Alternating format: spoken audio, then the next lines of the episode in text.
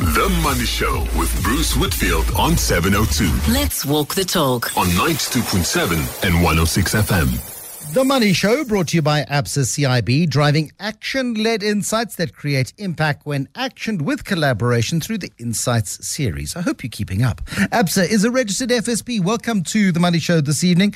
Roy Bagattini standing by. Roy Bagattini is the Chief Executive Officer of Woolworths. We'll chat to the CEO of Cashbuild later on.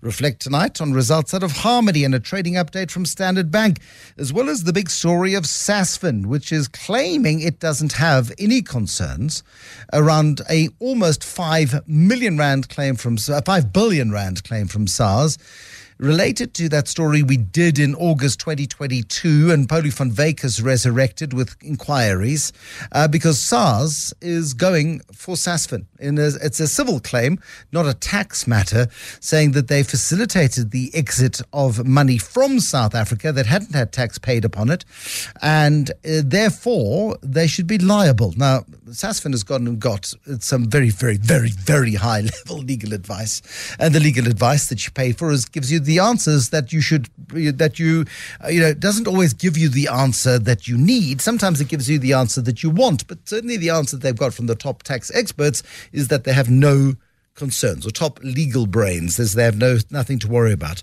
Uh, time will tell, of course, as it always does with these things. And then um, our grape shifter this evening, Michael Fridjhon. He joins us at half past seven. Looking forward to seeing Michael. It's been a while. Now, don't tell Edward Kieswetter, who yesterday, of course, had his contract extended for the further two years, that I told you this. But it's too good to not share. In Toronto, there is a restaurant uh, that has switched the names of food items with office essentials. So you can go there and you could order yourself, let's just get the print on this one right, a basic steel stapler for $10. Um, and it's what they call their fortune burger in the small print. Um, an ergonomic aluminium laptop stand will get you a double patty with cheese and all sorts of other accoutrements. Uh, they've got the mini dry erase whiteboard for $11, which is a chicken burger. Um, and then you can get a USB wired mouse, which is Parmesan fries from the streets. But this is yeah, a restaurant that has now rejigged its menu. So you get the invoice and you've got the wired mouse, the wired earphones with microphone, the dry whiteboard, the steel stapler.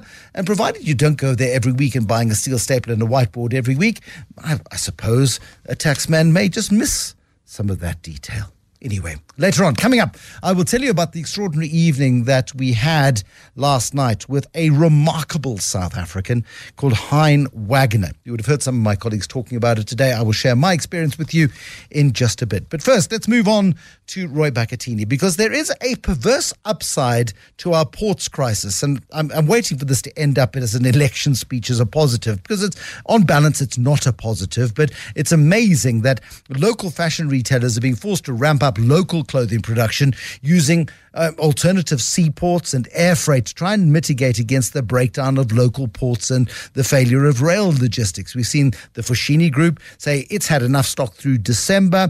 It, it's not anticipating any autumn problems. We've seen Woolworths and Truworths using more local suppliers, placing orders earlier. Chief Executive of Woolies is Roy Bagattini. He's on the line to us from Cape Town this evening. It has become increasingly difficult to keep your supply chains moving to ensure that you've got stock on shelves, Roy. It's been a, a heck of a, a 12 months. Yes, no, thanks. Uh, thanks. Good evening, Bruce. Good evening to listeners. Uh, no, it certainly hasn't been without its challenges, but uh, you know, as as we always uh, find, you know, we find ways around it, and we try and sort of put in mitigations to to address it. And uh, you know, by and large, you know, you sort of feel the pain once, and you learn from that, and then you come up with solutions uh, to address it. In our case, you know, we've had to sort of rejig our sort of what we call our go-to-market like, you know, calendar essentially by putting in a little bit more lead time so we can actually ensure we get stuff flowing through smoothly. Um, we've also got much better line of sight to product coming in before it lands so we can redirect it uh, to a port where there's going to be least least amount of friction. Uh, we're also placing much smaller orders so that you don't get all sort of clogged up with one big order not coming through, uh, and you reduce your risk through that. And as you pointed out, air freight's always an option. Expensive though, so not super sustainable. Uh, but really, I mean, ramping up local production uh, or local production in local manufacturing is, uh, is, is clearly a big risk mitigator for us too. I'm sure you've done the maths. I mean, the fact that you've got to bring shipments in through Walvis Bay and then put stuff on trucks and then drive it all the way down to distribution centers throughout South Africa adds a cost. If you have to bring things in via air freight, it adds a cost. That cost ultimately gets paid by your customer, um, and of course that uh, drives up your the average inflation of your of your product mix.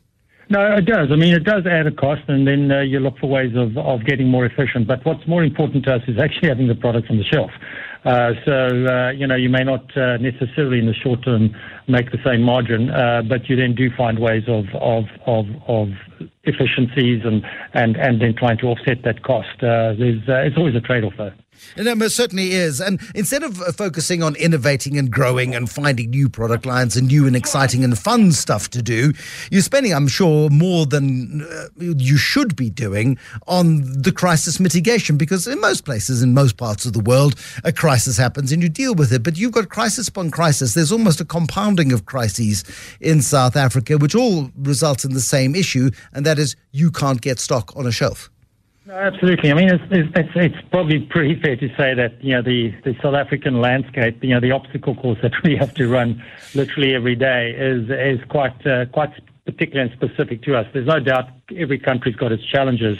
Uh, but that's also why you see when some sort of South African managers go offshore, Bruce, uh, you know, it sort of feels like a walk in the park relative to running a business in South Africa. Um, so, yeah, I mean, uh, yeah, that, that is true. Uh, here, of course, all about ports and load shedding and bird flu. And then on top of that, of course, it's the global issues of interest rates and the fact that, you know, every time you, a central banker opens their mouth, um, the expectation of an interest rate cut gets pushed out a month or two. Um, and, uh, you know, there just doesn't seem to be any kind of relief from the really big elevated living costs that are gouging your customers' ability to spend, not only here, but in Australia, where you retain some big businesses too. No, no, I mean, I think it's true. I mean, the macros, uh, you know, are the macros, Bruce. I mean, and there's not a hell of a lot you can do about that. Um, I think what is critical is for businesses like ours to really focus on the things that you can actually impact, uh, the things that you do have have influence over, and uh, you know, that's sort of what we try and do. Uh, you know, uh, really get the teams to to really clearly we interpret what's going on around the business, but more importantly, make sure our strategies are, are the right ones and that they're working. Uh, you know, particularly insofar as as trying to get uh, get something to the customer that they, they really value from us. I mean, again, the numbers are hard to compare because you you sold David Jones in Australia last year, and the accounting got a, got very complicated. Uh, but uh, I, I, think all in all, you did see an increase in sales during the period. There was some volume growth, but I mean, price inflation of nearly eight percent is is tough in an environment where your customers are stretched. Food, though, the food business of Woolies is the high flyer. I was just in Woolies this morning, um, you know, uh, looking for a few things and just looking at the array of products and produce and comparing on some of my more recent travels what is on woolly shelves and what I see around the world. And it remarkably remains, you know, again, I hate the term world class, but that's what it is. Uh, I've said this before. I mean, I really think, and having worked in other markets globally, I mean, I really think our foods business here is world class. I mean, it, it does deliver to the customer. Its customer offering is really very differentiated and very special. I mean, uh, our focus on quality, as you know, our continuous sort of focus on investing in the customer offering, whether it's by, by, through price, through innovation, etc. But it, it does deliver the best proposition in the market. And at the same time, it delivers the best proposition to our shareholders. I mean, we have the highest return on capital in the sector by three to four times that of our, our, our, you know, the next best in the sector. But your point about, uh, you know, choice, I mean, obviously having choice uh, is, is important. We do try and keep our shelves stocked full. I mean, we've seen uh, through the strategies that we have that uh, we're bringing a lot more customers into the brand. We're driving many more transactions and driving bigger basket sizes. And that does translate into the best uh, strongest organic growth in the sector. Our like-for-like sales are the highest in the industry, and and again, that converts into being the most profitable business in the industry. However, your shareholders are yet to be convinced. Share price down 6.5%, 62 Rand or thereabouts. It's kind of stuck in a time warp, it feels. I mean, I think it's important to put overall uh, results into context, though. You know, I think uh, uh, the macros are tough. I mean, we're coming off our record high base, the, highest earnings uh, in the history of the company last year. So we're always going to be up against it a little bit. But I think in that context, what we do say we have delivered, I think, a very respectable result, particularly in our South African business, which is our core business, where Woolies, uh, you know, grew profits by, by 10%. I think what, what we're seeing our shareholders react to is, is really our, our, Australian business, uh, which has become an increasingly bigger part of our business and does make a meaningful contribution to our profitability. Uh, but that uh, that is uh, that is battling, uh, given as I say the macro in in, in Oz. Are you looking to exit completely out of Oz? You did sell David Jones, Country Road, and of course Trenery. Are they long-term parts of the Woolies jigsaw? That, that, Country Road Group business is actually a pretty neat business. I mean, uh, what we're seeing now is a moment in time. It's a cyclical issue, uh, and it does obviously impact short-term profits. We we're very clear that when it uh, when it uh, you know when things turn, it will come bouncing back. And having said that, though, you know it still contributes you know over 600 million rand to our bottom line. So and it is a self-funding business too. So you know no prof, no, no no funds are being channeled from South Africa to support it. Uh, uh so it's got some great growth runway. Uh, it's just uh, it's experiencing bad moments at the moment, given the macros, essentially. Chief Executive at Woolies at the Woolworths Group, Roy Bagattini, this evening on The Money Show. I see ICASA's come out with a statement today announcing its intention to conduct an inquiry on the effects of load shedding. Now, ICASA, of course, is the Independent Communications Authority of South Africa. They are looking at relief measures that may uh, mitigate the impact of load shedding in the electronic communications, broadcasting, and postal services sectors during different stages of load shedding. Um, good. Excellent glad that they're going to have a look at it because we get nailed by load shedding. We really do. Andy Rice, our dear friend Andy Rice, he is having, and I, I love how they are describing it, a farewell Sometimes you call it a memorial, but it's a farewell to our friend Andy in Cape Town on the 9th of March. And lots of you knew and loved Andy, worked with Andy, played soccer with Andy, did all sorts of things with Andy. Uh, you can go to andyrice.co.za. There are more details. You can RSVP. Please RSVP if you would like to attend. The Money Show with Bruce Whitfield on 702. 702. Load shedding, water shedding, and now looming gas shedding. Jaco Human is chief executive of the Industrial Gas Users Association of Southern Africa. It was about six months ago, Jaco, I think Sasol announced that it was going to be suspending gas supplies to industry in about two and a half years, which I think takes us to roughly the middle of 2025. I'm not, however, seeing any alternatives come to the fore. How worried are you? Good evening, Bruce. It is true. Cecil, Sasol has made these announcements in 2026 August. Oh, sorry, 2023 August announcing that they will suspend gas supply by June 2026. That is a hard stop.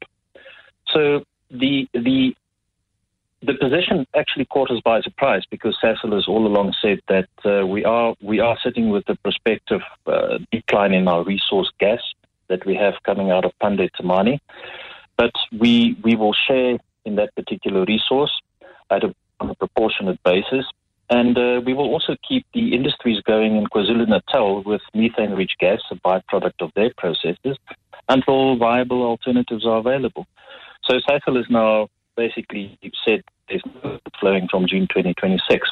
Now, the issue is quite critical because you are quite right. We, we, we don't see the energy alternatives available yet. It, it, it's not a matter of switching to oil or, or diesel fuel or, or LPG it, based on the volume uh, that we use energy, uh, gas energy at at the moment, it, it, it, simply is not feasible and practical to change uh, to anything else. So, uh, what are the consequences then? I mean, there's no plan B. Uh, industry then what comes to a halt? What what happens in what two years' time? Most industries are looking at how can they mitigate this, but but it is problematic. So what we what we expect is a halt, a combination of a halt, combination of production cutbacks uh, from from June 2026. That is that is the the hard reality that we that we faced with. Uh, and so, uh, uh, which sort of industries are dependent on gas then? I mean, what sort of industries, if they don't make a plan like they have had to on every other aspect of operating in South Africa, um, what sort of, you know, what sort of industries are going to be hamstrung? We are really talking here about the primary manufacturing industries. So, so it, it covers aluminium, it covers aluminium smelting, covers the packaging, glass packaging, construction, flat glass, auto glass, the, you know, the auto glass or windscreen that, that we um, that, that we use gas energy for to make. We're talking about steel, we're talking about bricks, we're talking about ceramic ware. Um, so everything to, useful, basically, is, is affected. and, uh, yeah. and most useful, the wine we drink. Now, that's the most important one. Jaco, thank you very much indeed. Chief Executive of the Industrial Gas Users Association of South Africa, touching every single aspect, uh, part of our economy. Uh, Sasol stops. What replaces it? Nobody yet has an answer. Jaco Human at the Gas Association. The Money Show. The markets. Chris Stewart is a portfolio manager at Ninety One, and with all the doom, gloom, and depression around, with terrible trading updates and really hard times that so many companies are facing, Standard Bank comes out with a trading update and is looking pretty perky. Yeah, good evening, Bruce. Um, yeah, a strong trading update out of Standard Bank, albeit probably by now largely discounted by the market. I mean, it has been clear throughout 2023 uh, that they were going at a greater crack than the market was giving them credit. And throughout the year, you saw uh, every time there was a, a, result or a quarterly trading update, you saw a, a raft of uh, positive earnings revisions coming out of the sell side community. Uh, it looks as though Standard Bank is going to beat again uh, in a small degree by a percent or two. Uh, and that's really um, as a result of you know the core differentiator that the Standard Bank Group has, and that's that they've got you know nowadays 40% plus of their earnings uh, coming out of elsewhere on the African continent, where despite all the volatility we read about and all the uh, uh, I guess risks involved in, in in operating in many of those countries from a macroeconomic perspective, uh, they are still growing quite significantly faster than the core franchise in South Africa. And as a result of that, it is a positive earnings growth differentiator for Standard Bank as it stands today. Uh, it's yeah, it's an amazing uh, update. Not so hot though for Cashbuild. Not so hot though for Woolies, despite um, you know the fact that you know things are, are going pretty well in in these. They, it's not all fall down scenario, but it's also very hard to find growth in a very low growth economy. Yeah, it's it's it's not all full down as you indicate. I mean, you know, balance sheets are generally in reasonable shape. Uh, businesses have been uh, managing fairly conservatively over the last couple of years, but the you know the top line is under pressure. And as you said, you saw you know you've seen industrial concerns like KAP reporting results today, uh, Cashbuild reporting results. You've seen uh, Woolies coming out uh, with numbers that you know, diluted headline earnings per share down 5.6%. They did guide that it would be down between 3 and 8, so somewhere around the midpoint, slightly worse than the midpoint of that range. Operating profits down almost 8%. So, you know, it's tough. It's very tough. The Woolies food business uh, continues to shine. I think that's a, a value proposition that many South Africans continue uh, to believe that they can't live without. Uh, so Woolies Food doing okay. The fashion, beauty, and home franchise proving to be much more cyclical, and the Country Road Group uh, in Australia as well. Uh, proving uh, to show much greater cyclicality. So, as you say, Bruce, it, it's it's pretty tough out there.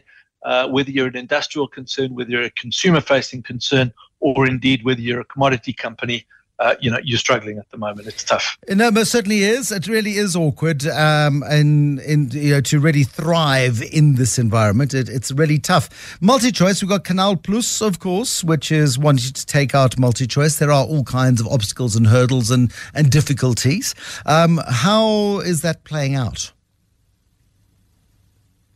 Yeah, I mean, the, the, takeover regulations panel indicating that given that Canal Plus have passed the 35% uh, shareholding threshold, now I believe at 35.01% was the announcement that MultiChoice uh, released a couple of weeks back.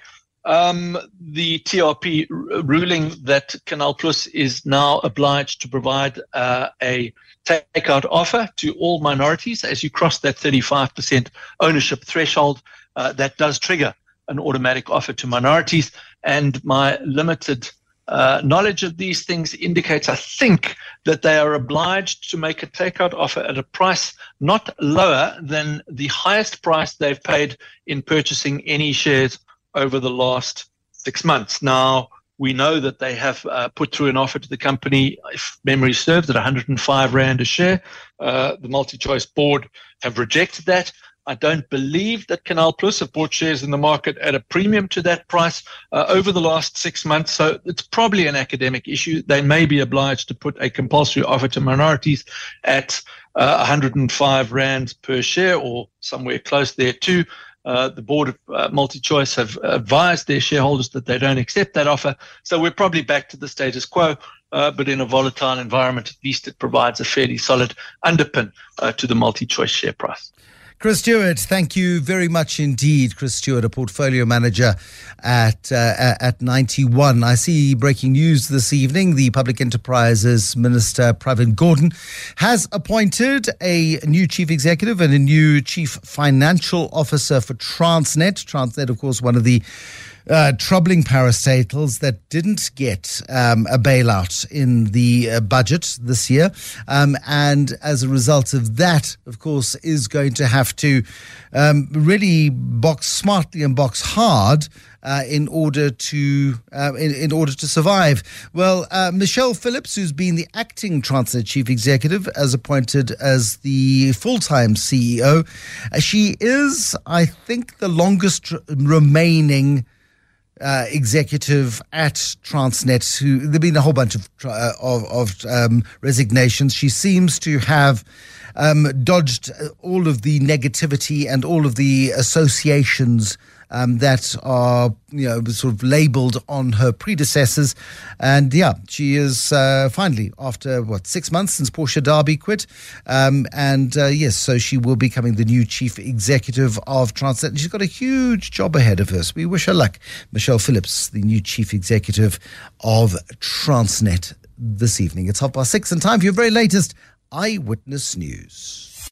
702. Bruce is on the money show.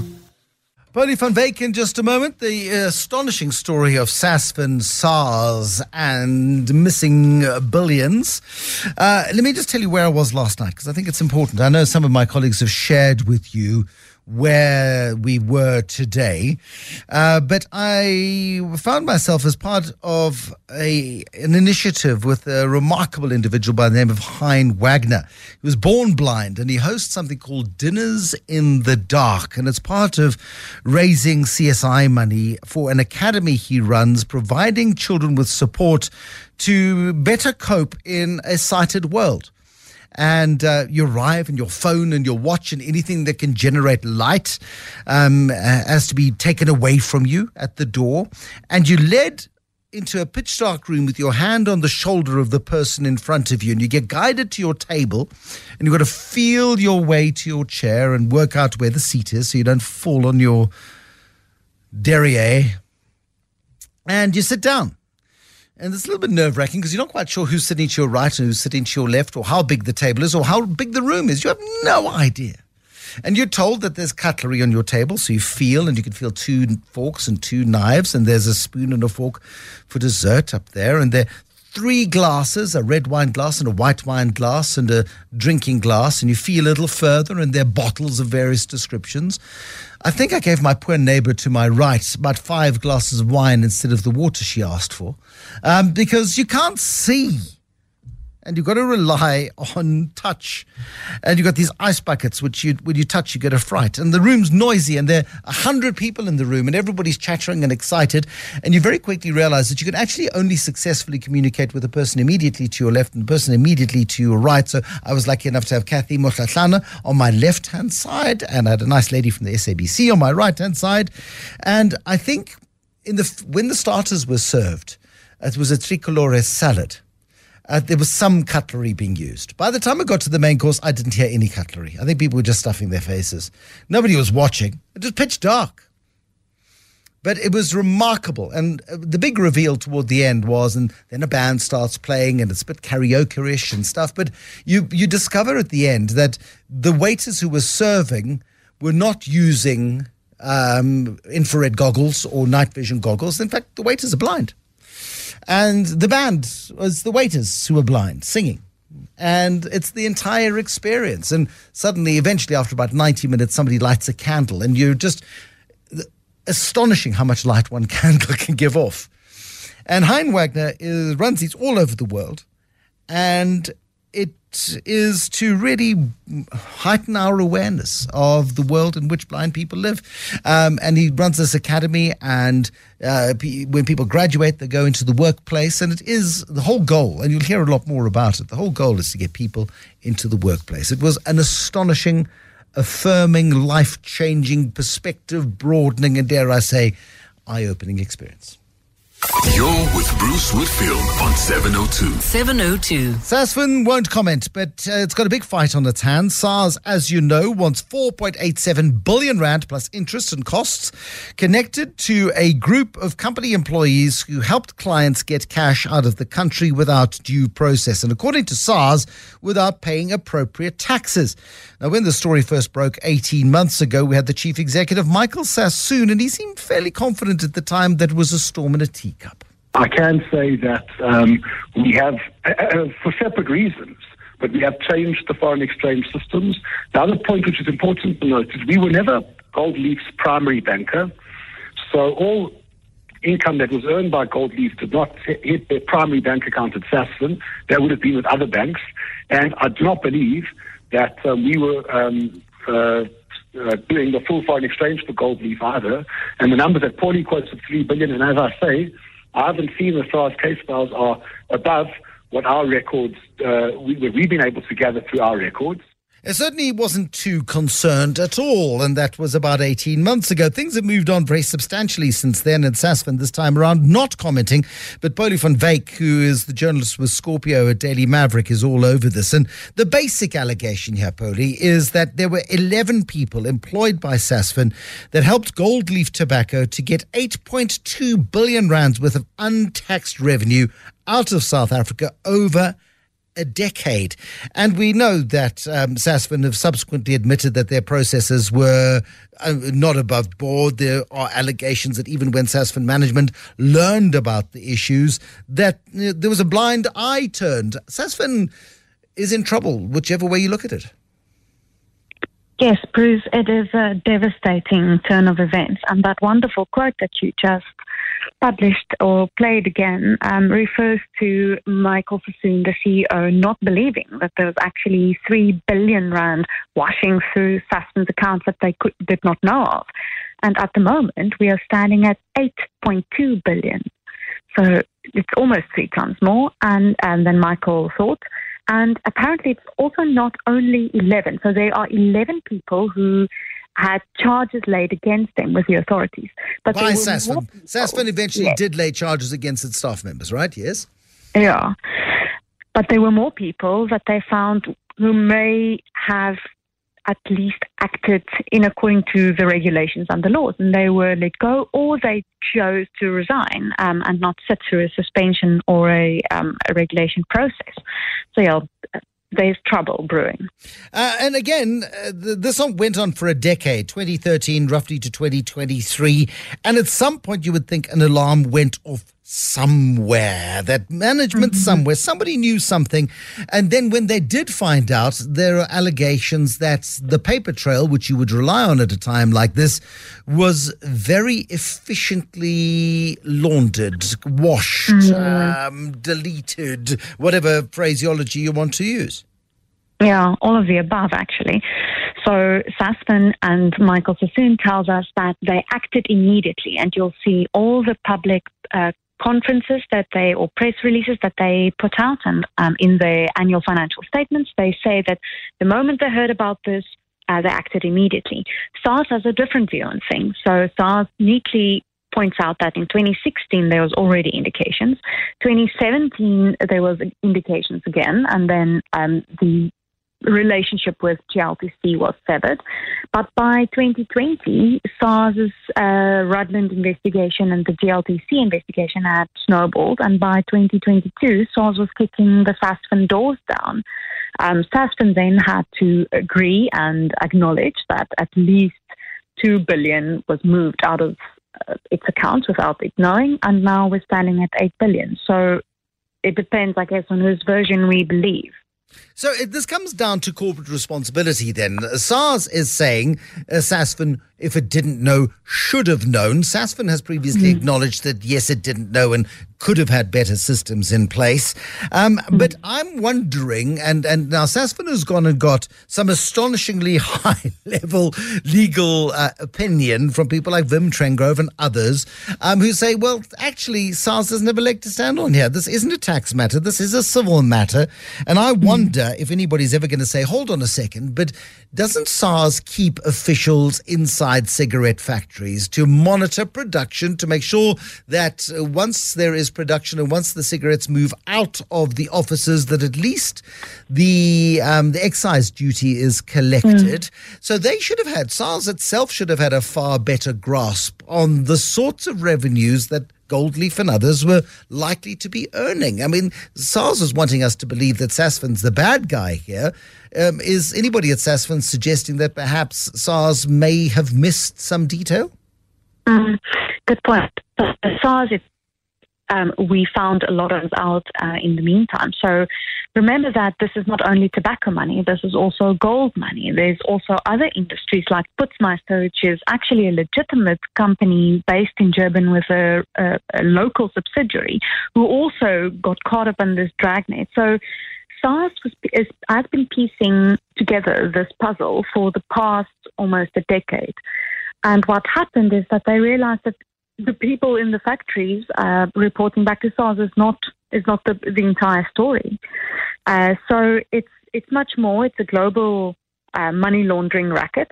And when you then have people inside SASFIN who delete Reserve Bank reports, who ensure that the money flow out of SASFIN without even, if we if we believe this, without even the executive and the directors and the senior management of SASFIN knows, then there's a problem with how SARS will know about this. If it's we're talking about warehouses unregistered or money and um, cigarettes and tobacco products crossing the border illegally. It, apparently, it's not that simple. No, absolutely not. Nothing ever is. Uh, but this is all organized crime stuff. This is, I mean, this is very, very high level stuff. But I, I wonder if it's this isn't a case, and I wonder if the high level attorneys and lawyers um, that Sasfin has, con- has contacted uh, uh, will go with an argument to court uh, and say, well, it's a bit rich of SARS to put all of the blame on Sasfin on this when clearly processes within SARS weren't optimal either. I wonder. Anyway, Pauli, thank you uh, very much for explaining a deeply complex, convoluted, and contentious issue for us this evening. Um, the bother facing Sasfin. Bruce Whitfield on The Money Show. 6 to 8 p.m. We all know that if your salary isn't keeping up with inflation, you get poorer in real terms. And that's one of the problems that's emanated out of the budget because you're not getting the tax relief that comes with inflation in terms of what they call bracket creep. Chances are that if you get a below inflation increase this year, you will be poorer in real terms. The same goes for companies. If they're not growing their turnover and their profits by at least inflation, they're going backwards. Werner de is the chief executive at Cashbuild on the line to us from Joburg this evening. I guess it's a sign of the times, Werner. I mean, revenue's up just 2%, your profits fell, you cut the dividend. It's a, a rough old world out there, as many industries are telling us.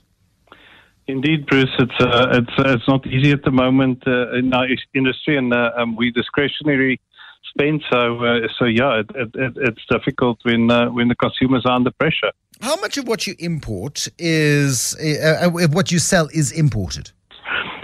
Bruce, roughly fifteen percent. Um, we don't import it ourselves, but we we buy uh, through local agents, and uh, um, yeah, they, they've had their challenges this year um, with the ports. No, exactly. Logistics is an absolute nightmare. Load shedding is a nightmare, and particularly in the areas where you are located, they're not particularly wonderfully serviced, um, as poorer parts of, of the country are not. Um, and load shedding hits you there, and all of the all of the ancillary issues. How are you trading through this? How are you managing? Pretty sure, uh, you know, luckily we, we've got we've got uh, um, backup power in all our stores, so we can trade during load shedding. But you know, um, on on, on infrastructure and roads um, deteriorating, it is it's adding to cost to get product to, especially in the rural areas where majority of our stores are. So we are, you know, we're working closely with suppliers, trying to to, to schedule things better. Um, so that we can do fuller loads and, and have less less um, trips to, to go to the stores to make it easier from a logistics perspective. There was a stat at a budget breakfast last week: three and a half percent of the population ninety percent of personal income taxes. Those are kind of your customers, and, be, and again, I suppose the social grant money helps and stuff. But you, you, you know, you don't want to be selling nails and screws only. You want to be selling sheets of iron, and you want to be selling timbers, and you want to be selling big ticket items. How has the the spend changed over, I suppose, since the the post COVID boom? Yeah, Bruce, we, we, we've seen we've seen some some some lower um, baskets. Although this year our basket has remained the same as, as the prior year, but what, what we see is that the projects are smaller. So decorative items like floor tiles, paint, um, some decorative ceiling and cornices are, are, are still doing well but the, the big big items like cement and bricks and, and timber and roof sheeting, those are the items that are struggling at the moment. And the fact that there isn't going to be the tax relief in the budget, the fact that inflation remains in place, and the fact that interest rates are not going to be cut anytime soon, we keep sort of seeing interest rate expectations being nudged out and out and out, again amplifies you know consumer pressure. When consumers are under pressure, if they're worried about the future, they tend to hold on to their cash more than they might otherwise do.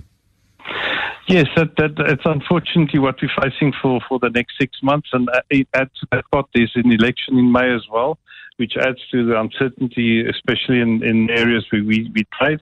So it will be tough for us, but I mean, we're not going to sit back and, and bemoan our, um, our sorrows. But, uh, you know, we've got some plans in place trying to, to grow that top line and see that we can beat inflation.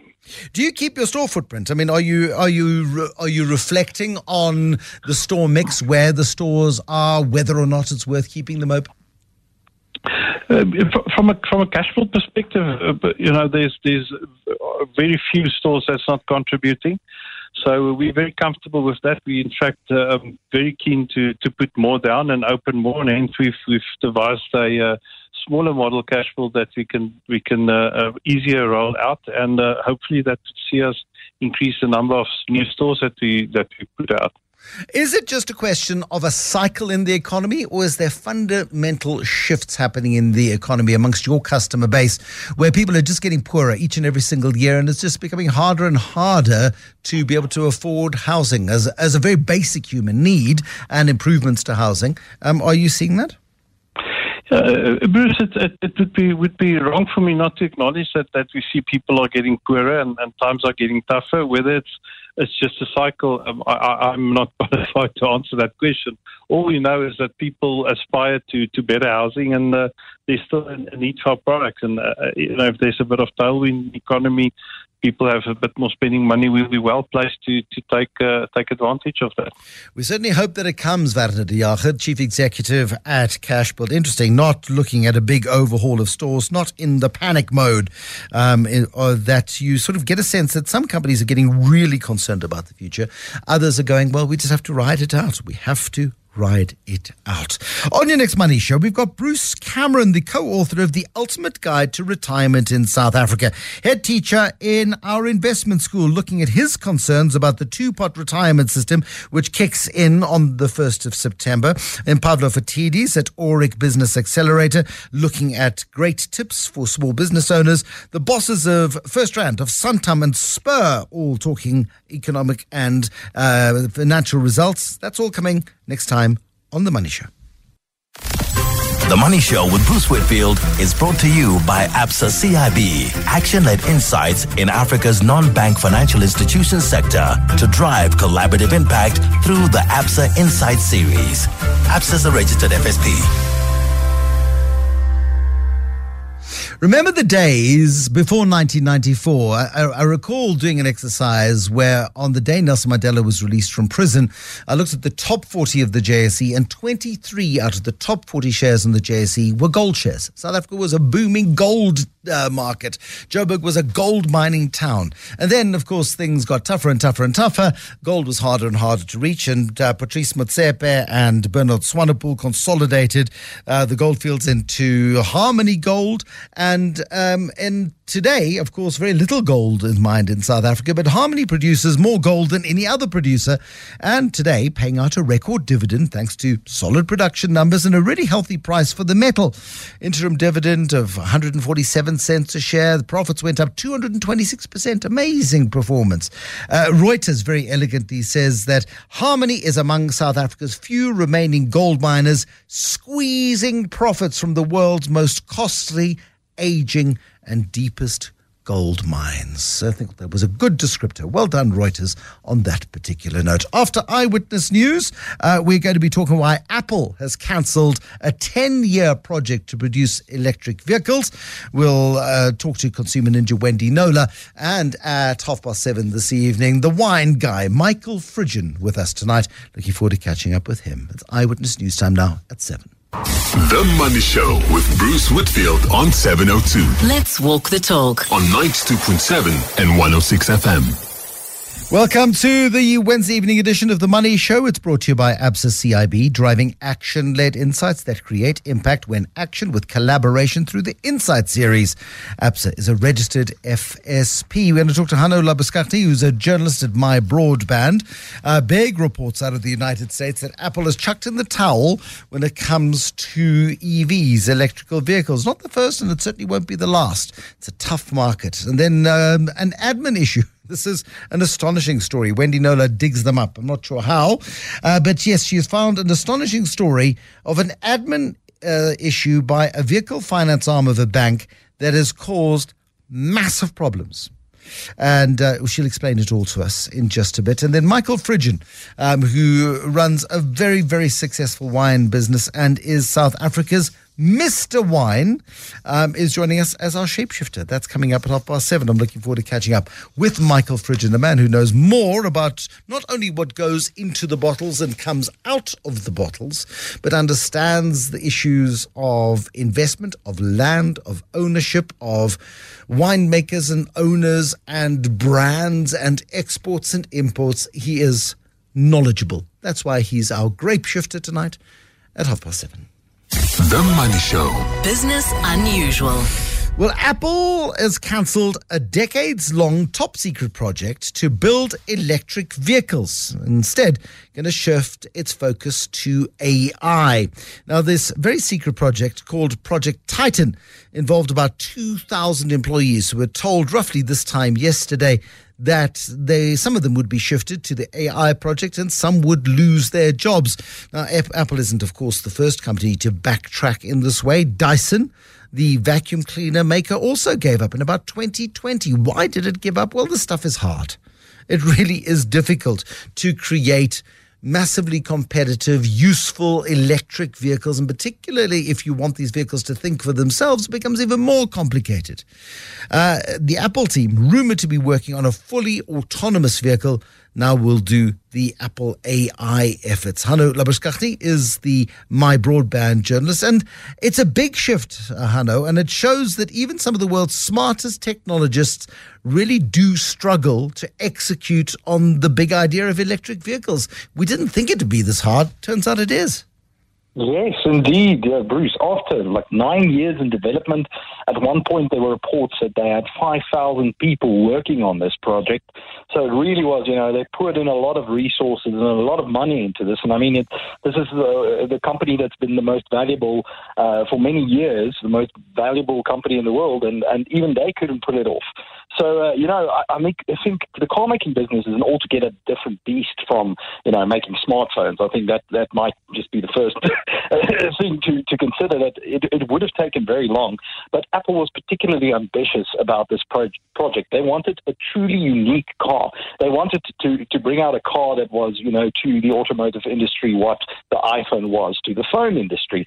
And nobody would expect anything less from Apple. And I think, uh, you know, with the value of cars being that much higher, that is what it would have taken to, to be successful in, you know, a, a business where, where profit margins are fairly slim.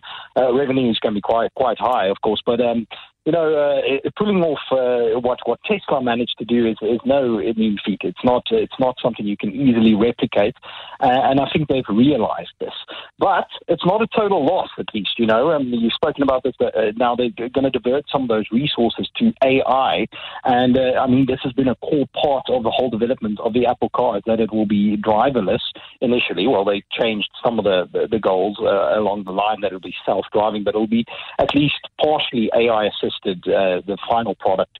Um, and, and uh, you know, they can at least dedicate some of those resources yeah. and team members to, to AI. They've got to justify nine years of investment in a product that's not going to happen. And I mean, again, you can see how these the sort of decision is made, can't you? You're sitting in a boardroom and people say, right, we are in the mobility business, so we mm. can you can work from anywhere. So why don't we take the same idea that got us the iPhone, the iPod, the i everything, and create a, a car because that's also mobility. It's just yes. mobility. It's just, you know, ultimate, obviously. Ultimate mobility. Yeah. and I think, you know, what's been happening in China where you see many of these uh, smartphone makers, you know, like Xiaomi, um, moving into the electric car space. It's quite interesting as well there. They, they, they do partnerships with many of these um, established industrial Chinese giants and then they uh, move into the electric car space. So it, it, at least in China, it seems, you know, not completely unfeasible to, to do something to evolve. But yeah, I, I think Apple didn't want to be just another company company in this in this segment. They wanted to be to stand out, you know. Uh, and um, yeah, the, the, the, things have changed in the last few years. Electric vehicle sales are down. I know the car makers are struggling um, to to get those sales up. There's uh, lots of issues uh, around um, costs of, of the parts and, and getting that right. There's lots of research going into battery technology. So it's it's just not, I think, an opportune time um, to to step into the market now. It's got many players uh, putting lots of money into it. So um, they probably figured it might be wiser to to to uh, spend a little bit more money in, in an area where, where, where they are really really good. Um, are they going to have a, a, a, better shot at AI? I mean, the you know these things these trends come in cycles and they come mm. in hmm. hype cycles, and AI is just the, the newest sort of uh, technology trend. It's a big yes. trend, of course it is. It's changing the future. All of those sorts of things that we know about. But just like you know, um, creating EVs, mm. AI is not easy either. And Apple is it is it is it a little behind the curve because it's been focused elsewhere? It's it's certainly uh, behind the curve in terms of uh, putting products out in the public. You know, uh, there's a lot of stuff uh, out there that sort of like. Uh, but the thing is, with, with companies like OpenAI, that their products they put out are sometimes a little bit uh, not completely developed. You know, they're beta product, products, and, and Apple really doesn't want that to to be a thing. They're particularly privacy focused, so and that's a big concern for a lot of people with AI, and of course the whole issue of copyright infringement and the data used to train AI. So Apple will certainly, I, I think they've got the capabilities to catch up in terms of publicly launched products. They can do that. They've got this plan to announce um, a, a, bunch of AI features at their upcoming uh, developer conference. So that's going to be very uh, interesting to see. Um, they've promised this, so we'll see. And I'm pretty sure the money that that's been spent on the on the car venture in terms of the AI will not be for nothing. Um, uh, so yeah, we'll have to see if if they can do it. But but the key is, I think, to, to the usefulness of AI at the end of the day will be will it be in a usable product and what will the benefits be to the consumer? We've seen this big hype, like you've mentioned now, around these companies and their share prices just shooting through the roof. And um, yeah, at the end of the day, it will be will those companies deliver products that actually um, make AI uh, a useful tool uh, to to humanity. Uh, so so we'll have to uh, wait and see. And I think Apple is, is all about you know the user experience and, and, and what consumers feel on their side. So yeah, I, honestly, I, I, I wouldn't, you know, I wouldn't bet against Apple, but yeah, they do have a, a, an issue with with a flood of executives going out of the company. But with with a brand like that, you can always attract more talent into the uh, into the company. Thank you, Hanno Labuschagne. He's a journalist at My Broadband. The reports out of the United States, very convincing reports that Apple is getting out of the electric vehicle market following the likes of Dyson and others, whose central skills base is not motor cars. And so often you get brands that extend beyond their capabilities. I was just doing some thinking yesterday about where it is that brands, you know, do make mistakes. Um, I, I, I saw something about Harley Davidson, for example. Harley Davidson went into the perfume business. Um, and uh, then some you know, sort of different companies have gone into clothing and they should never have gone into clothing. And there are a whole bunch of brands that have tried to do extensions of their products because somebody in a, an executive suite went, well, it makes sense, doesn't it? And we should really do that. Um, and I wonder. Uh, whether or not it does make sense always um, to to extend your brand. Colgate. Now, Colgate, who we know make toothpaste and toothbrushes. They tried in the 1980s to do this sort of thing, and they created Colgate kitchen entrees, frozen food. Now, would you buy frozen food made by the same guys who make your toothpaste? Well, nobody wanted it, so it died. It was a terrible idea. Cosmopolitan, the magazine, made Cosmopolitan yogurt and thought, no, no, people who read Cosmo love yogurt. So we should make yogurt. Terrible idea. Bic, the guys who make throwaway pens with the little hole in the lid. What was their big idea? Underwear. Underwear. Astonishing. And then I saw a fascinating thing the other day. Um, I'm sure you've seen it if you like um, audio and technology, but I was walking through Melrose Arch and there was a pair of funky looking sunglasses in an optician's with a Bose logo. Bose are the guys who make some of the finest audio equipment in the world. And this is a pair of sunglasses with Bose speakers built into the arms. Amazing. Amazing. And pretty good though, because you're not blocking your ears. The sound um, sort of, I think, goes through the through your cranium. I'm told. I didn't try it out, but you connect the glasses to your um, to your smartphone with Bluetooth, and so there's a brand extension that works. Bose and sunglasses. That's one that does work. But most of these things are crackpot ideas that should never be tried. But they are tried, and I suppose it gives us something useful to talk about. At least funny. The Money Show. Consumer Ninja. Wendy Nola is our consumer ninja. Talk to me about admin issues, car finance arms, and chaos. Wendy Nola? I, I can do that. How long have you got? Oh, I'm putting my feet up. okay. So, uh, I'm talking about chaos. Now, um, I've just seen, bear with me a second, that I had the wrong um, clip Oh, up on my screen. no. So now I'm going to, uh, you know, chaos.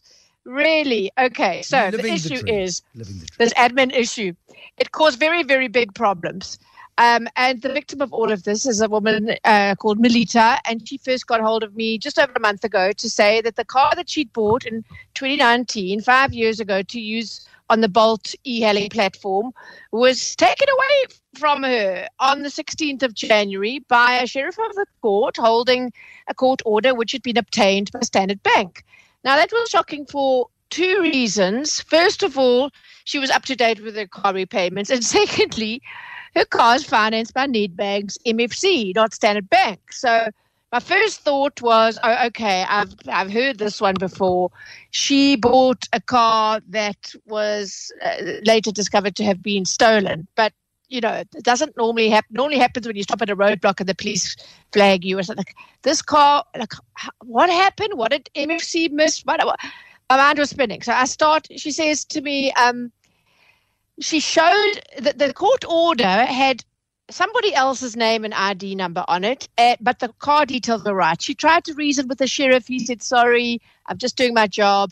Go to the court." This is on, on that day, the 16th of, of January. So she is on her way to the court. Imagine just like arriving and trying to sort this out. This was a Pretoria uh, court, court in Pretoria. And then she says, Oh, no, no, let me go to, to Nedbank. She arrives at the reception and has to make a bit of a scene to get someone to come and talk to her. And um, the person that eventually came down to talk to her said, Okay, I'll stop your debit order and I'll investigate with Standard Bank and I'll come back to you in five days. And I got the email, which is nearly always the case, because neither of those things happened. Because the day she emailed me, did Melita, the 25th of January, the debit order had come off, the Nedbank debit order, and it was more than five days since she was promised some feedback. She says, I don't have the car with me. I'm not sure where it is, what kind of condition it's in. Please assist. How do I go about resolving this issue? And about 50 email exchanges later with various parties, Bruce, I can tell you first of all, MFC said, "Well, we're sorry, we, we didn't give you the expected level of service. We we uh, the matter's still being investigated because we are dependent on feedback from Standard Bank, right?"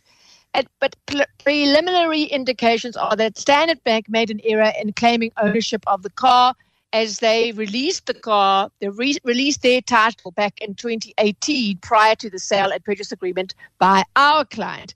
We our checks were all fine. We did all our due diligence on the car. Everything was fine.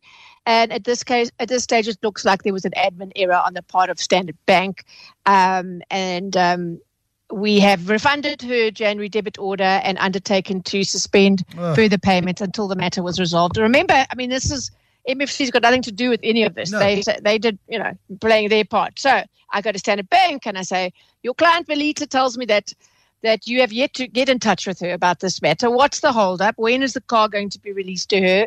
And will you have it assessed to sh- ensure that the car is in good order? Um, it's now three weeks since the car was confiscated. Now, remember, she's earning no money on this Absolutely. Bolt car. Uh, she she's had no communication from Standard Bank, and she still doesn't know where her car is. Where is it? When is it going to be returned to her? Nedbank says it's communicated with Standard Bank, but no one from Standard Bank has got a hold of Melita, in whose name this car is registered. So now I'm getting my fury up on behalf of this one. But imagine if it was actually you. No, exactly. You know, I'm like, seriously? Yeah. So Standard Bank says uh, we regret that this isolated incident happened, and we've sent a formal apology to Melita.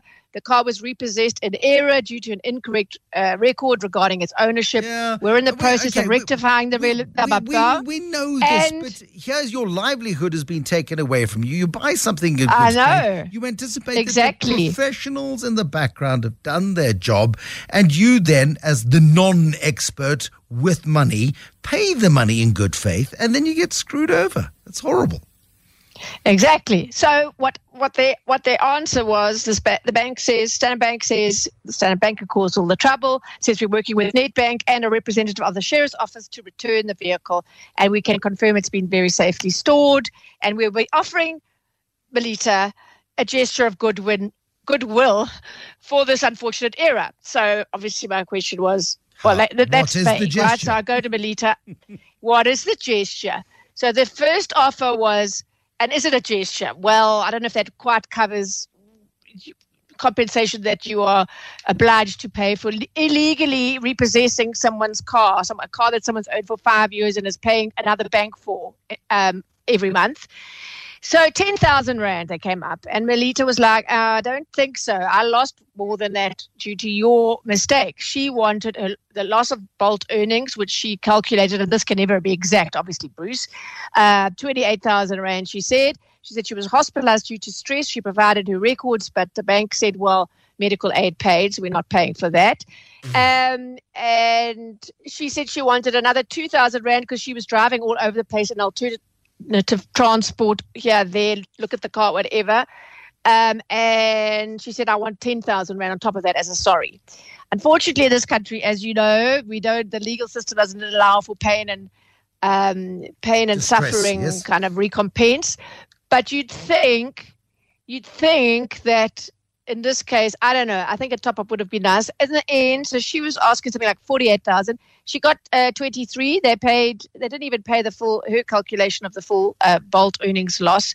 She says she settled it um, begrudgingly. She says Standard Bank just doesn't understand the damage, frustration, disrespect, stress, and anxiety it has caused me, and and and being treated like a criminal. I mean, not exactly a criminal, but a sheriff comes and hands you a court order, and you've got to give the car over, and it's not even in your name. I really felt strongly that the story was a was a huge. I mean, it was a really terrible thing to do somewhat to someone. Yes, she got the first offer was ten. She got twenty three. She was offered twenty three. She got her car back. It's in good order.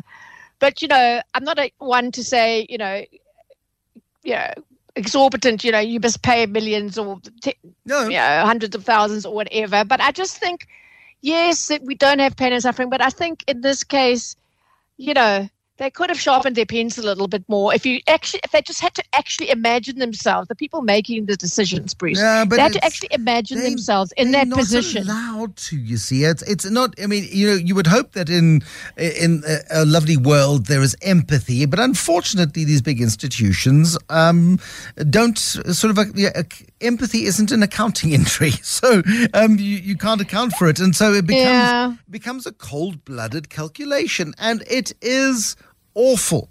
It really is for Melita, who's like who has been severely uh, uh, prejudiced by uh, multiple failures here. Yeah, I think I can quite imagine. I mean, sometimes ca- people can be a bit sort of football player dramatic about things, but reading reading her, I've got football fans in my in my Yes. family, so I'm forced to watch the dramatics. Um, but you know, I really. I- I get a lot of cases, as you can imagine. As you know, my inbox is full of terrible stories. But Yeah. this one, I just, I, I just could picture this happening. The injustice of it, I think, would have put me in hospital. I would have just been, and no one was talking to her. Uh, MFC, I must say, um, she uh, was a month behind because she didn't pay that that um, that one uh, installment. Then January it was refunded to her, and it's not their fault. She had a contract with them, so they said, "Look, we'll add it on," and they're also dropping her interest rate by I think a, percent, which is which was I think you know pretty good of them. They, there was empathy on their side, I thought, and I, and I yeah, I just thought, let me. I'm sure you'll appreciate this story if I share it with you this evening. what a little admin error can act- lead to, Oh. you know, hmm. stre- The not ba- okay. Admin, admin by itself is bad enough. Admin compounded by bureaucratic incompetence, however, is an, a dreadful insult to to our humanity. It really is, and I think it makes it, it, it makes a, a- an already drudgy process even worse. Wendy Knowler, thank you. Wendy is our consumer ninja. She joins us on a Wednesday night, and she really does play at this this wild intersection of increasingly distant consumer relations. Companies claim that they've got algorithms and data, and they're running things better than they ever have before. Yet, what we constantly see on this feature is people getting let down by human error.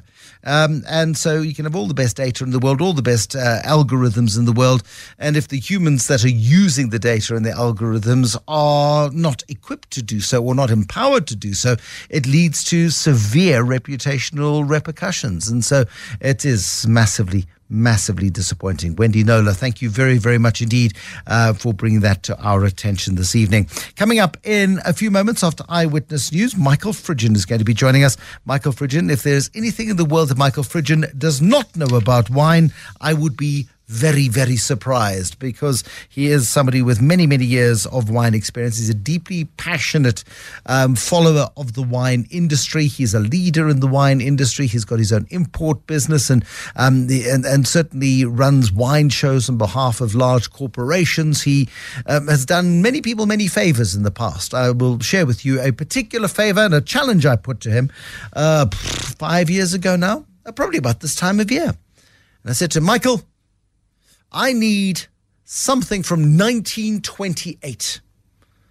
And he said, Well, there's nothing in South Africa from 1928, so I'm going to have to import something. And I immediately felt worried about this.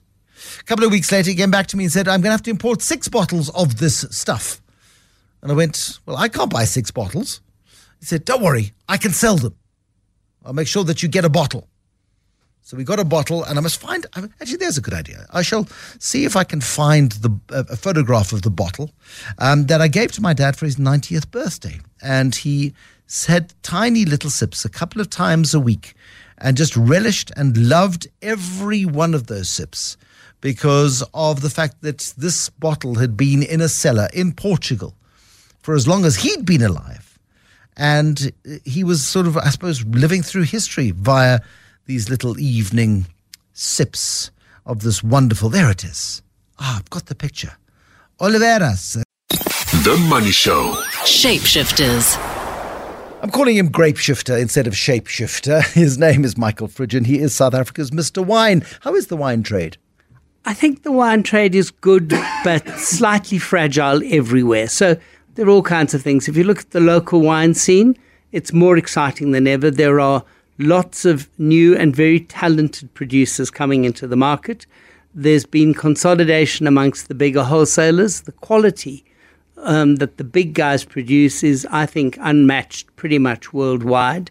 The value of the rand makes exports good, but they should be much better, and that could be attributable to many things. But the industry is tough. It takes big hits in terms of excise. That really hurts, and the weather has not been kind No. to growers for the last two years. Uh, the 23s, the reds took quite a lot of wet weather, which didn't make for nice red wines. And this year, crop sizes are down, and the wind, when it blows, Oh, it blows. stops the grapes from ripening. They simply, the stomata will not, it can be in full sun, the wind blows, it can't ripen. Finally, the grapes get very tired and they shrivel. So they're a bit scared at the moment, but they are crossing their fingers. If you're a wine producer, by the very definition, you have to be an optimist. No, by, by- if you grow anything, produce anything from what you grow, you have to be an optimist. How many producers do we have in South Africa? Are we growing the number of producers? My sense is that there's quite a lot of consolidation happening. So if you look at the grower side of the industry, in the last, say, 25 to 30 years, the numbers have halved. Early 1990s, there were 5,000 grape growers.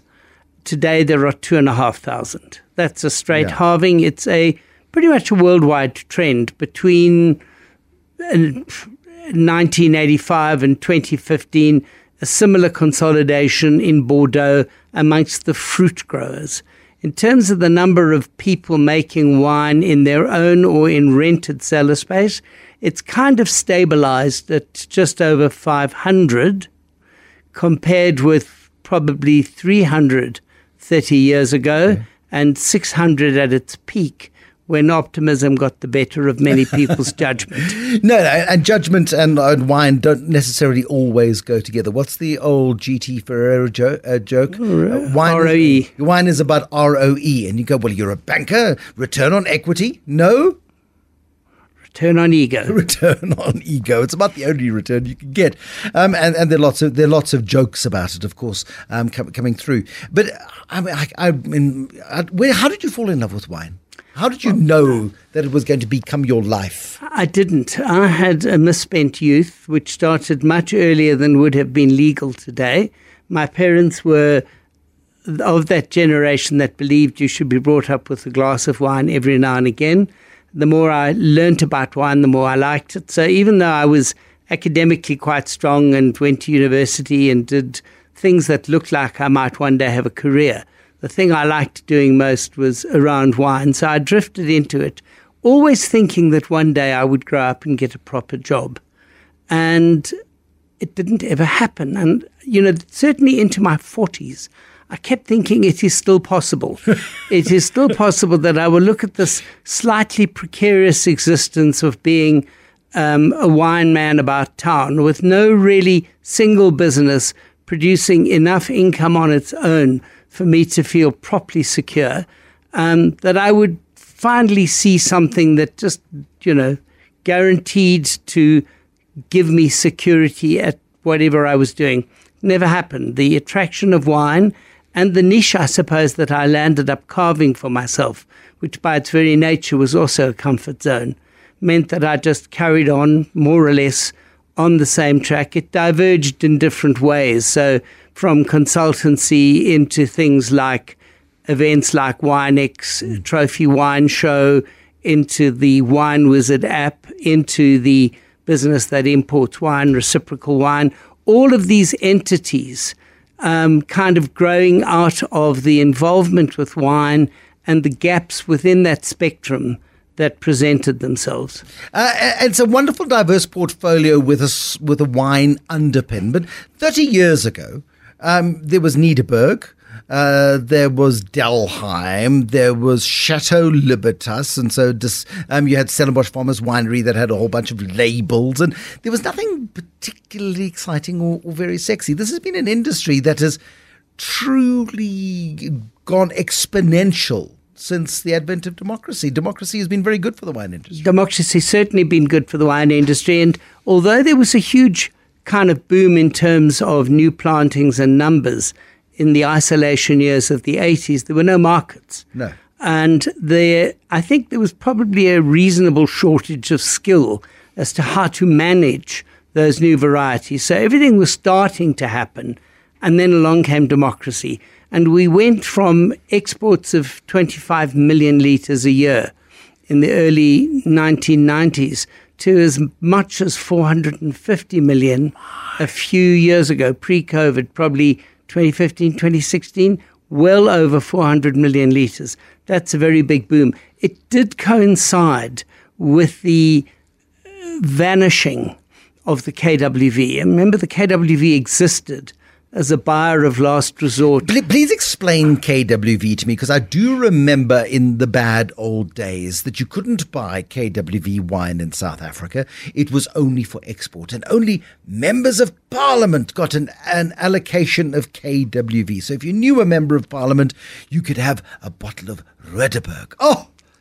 and it was just uh, probably pretty revolting. I don't know. I it was pretty solid wine of the same kind that you could have bought from any wholesaler. So in those days, before the transformation, as we like to call it, of the KWV, which was late 1990s, a process that they initiated and which was then blocked, uh, quite rightly, I acted with and for Derek Hanekom. They were told effectively you can't just become a corporate having made all your money from being, in a sense, the buffer between government and the growers. You owe some of that money back to the industry. So that all happened in 1999. But prior to that, it was essentially a control board. As a control board, it guaranteed a minimum price to the growers, which is why we had 5,000 yes. growers.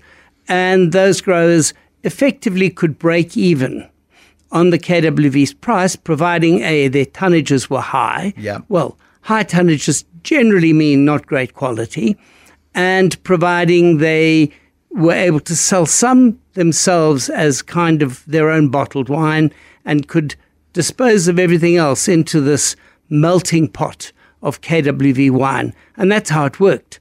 When that safety net was taken away from them in that transformation process, if we hadn't had a growing export business, there would have been a shortfall, mm. an absence of market for three or four hundred million litres. That market came from exports.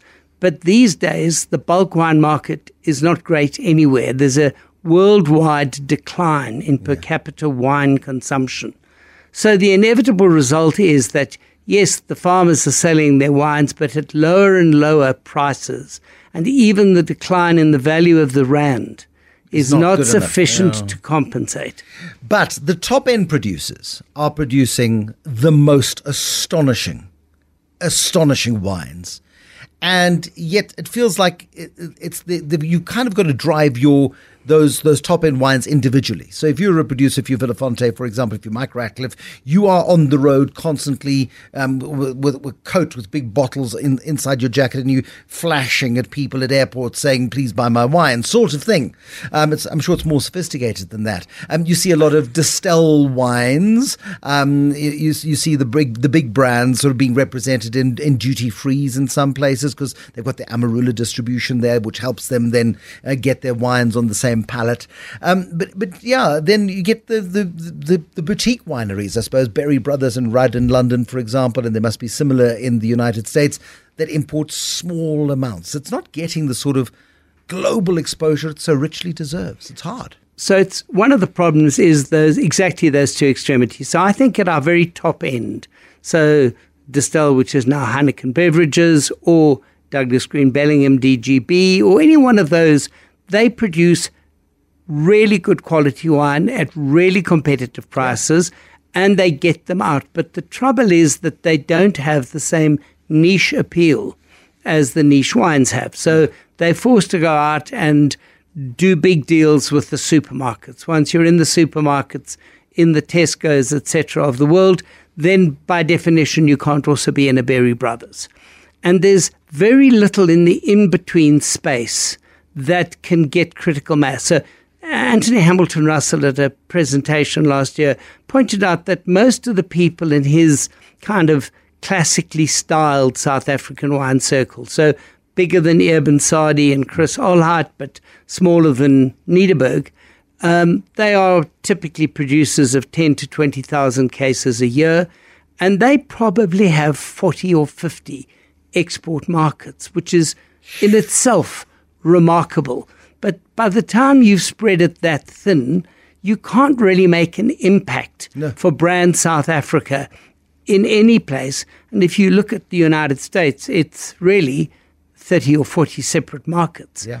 over and above the red tape, which makes it quite difficult to work there. If you look at the United States, that means you've got to go to 30 or 40 countries just in the United States and get them to agree to list your stock. And the first response, which I've had first hand experience of, is they're going to say, nobody's going to walk in and ask for it. No. So it's really organic growth. It's certainly been much more successful in traditional markets.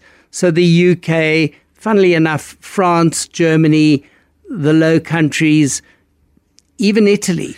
It, it, it's places from which we source our tourists who come in, I guess, and then have warm and fuzzy feelings about a beautiful day in the winelands, going for lunch at, I don't know, um, Rust en Vrede, which is just wonderful. I was there the other day. Glorious surroundings, absolutely beautiful. And you want to relive the moment. And the best way to relive the moment is into a glass. Was a and there are lots of, of, of things. There's an app app now called I think Salami, which works just for the producers. So you walk into a tasting room and you're a foreign tourist and you want to buy that wine delivered to your home. There's now an app that tells you which wines are available in which markets. Ah. so the growing export business is also now partly supporting the cellar doors Yes. of the wineries themselves, which helps everybody.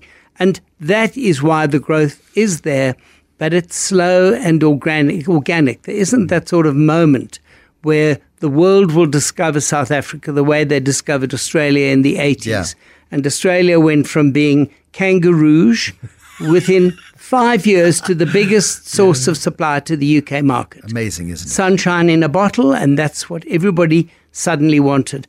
And just that point, the decline in wine consumption is at the end of a very long upward wave. Since the 1980s, wine has been a la mode, and now there's a new generation of kids who say, you know what, I'm not sure.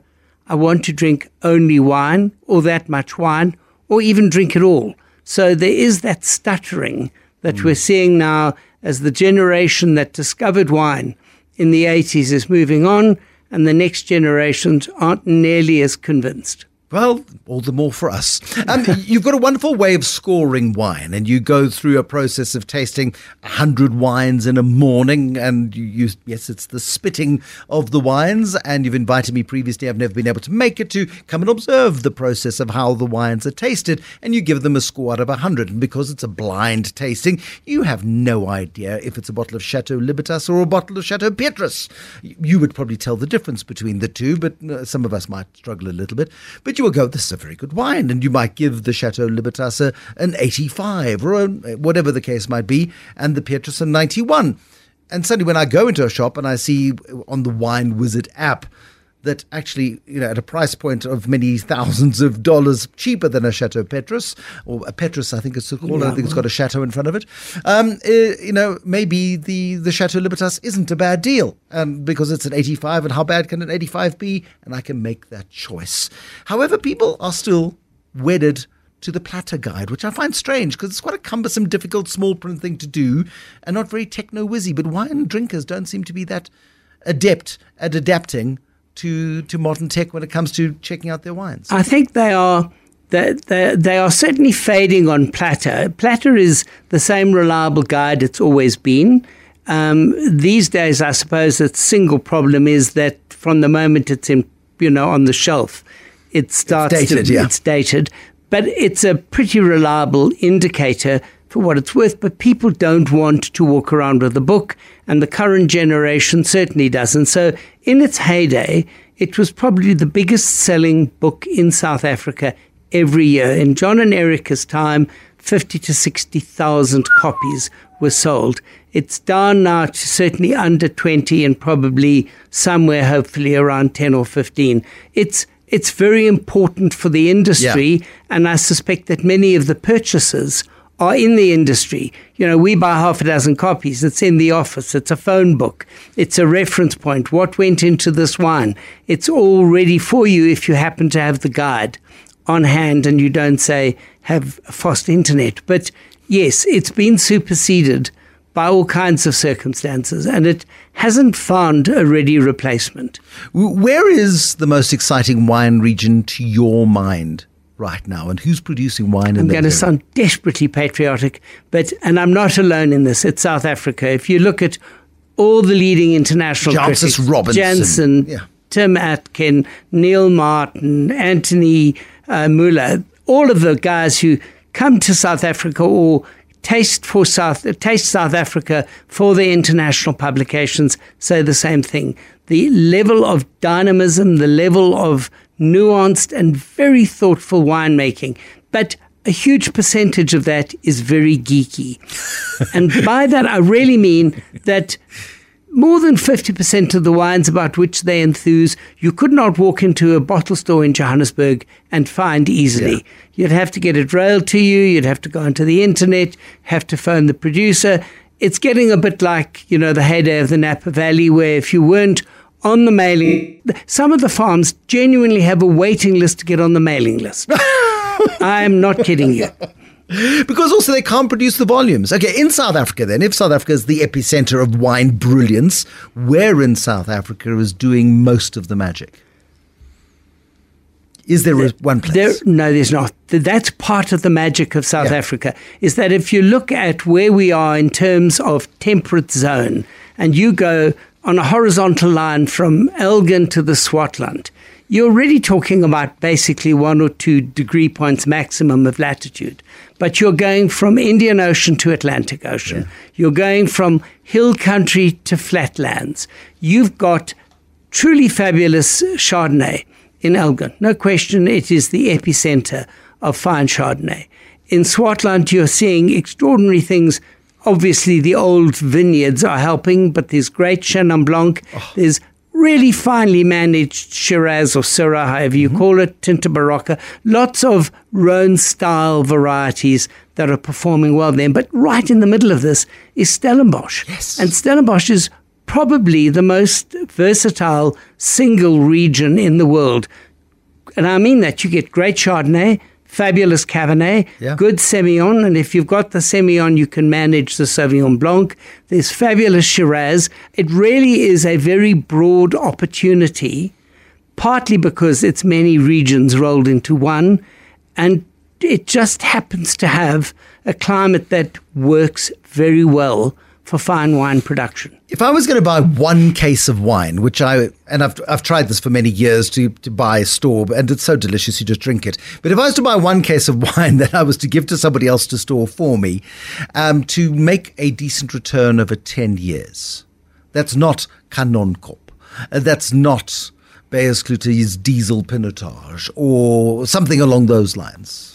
Okay, so that's One case. It's that is a different question. I'm happier to answer that than which one will give you most pleasure in ten No, years' time. So you're talking about the investment potential of those Yes. wines. This is the money show. This is the money show, and the answer is you absolutely can't go wrong on Eben Sadie. Yep. You certainly can't go wrong on the older single sites of Chris Alheit's Chenin Blancs. They're really there. I've certainly seen upward, constant upward movement in wines like Porseleinberg.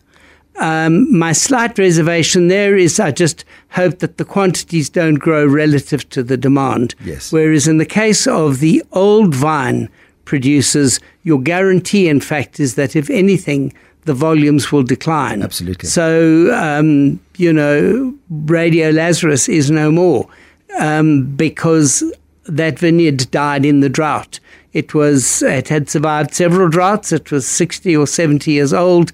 It finally conked in. So old vineyard sites, top end producers. It's an easy formula. You just have to get onto the waiting list to get onto the mailing list. Okay, now which is which one of those is going to give you the greatest drinking pleasure? Because you said not to ask, so now I'm asking um, in ten years' time. Ah, red or white? Red. Ah, you see, now the red one is quite an interesting one because um, I'm not completely convinced about the joys of Swartland Red because I'm a bit of a classicist. Yep. And in my own way, Bordeaux and Burgundy are the two that I would You can't go wrong. gravitate. With Paul, you can't go wrong with Paul Sauer. I mean, that- and that's the point. Yeah. You would have to say to yourself, Kanonkop will deliver. It always does deliver. The quality is always there. The age worthiness is indisputable. It's remarkably affordable. At a thousand rand a bottle. Well, the cab, no, no, the cab Cabernet, ca- comes in at 500, and the Paul Sauer, when it is released, is 700 and something. That's not a bad buy for a wine that you know will definitely get better.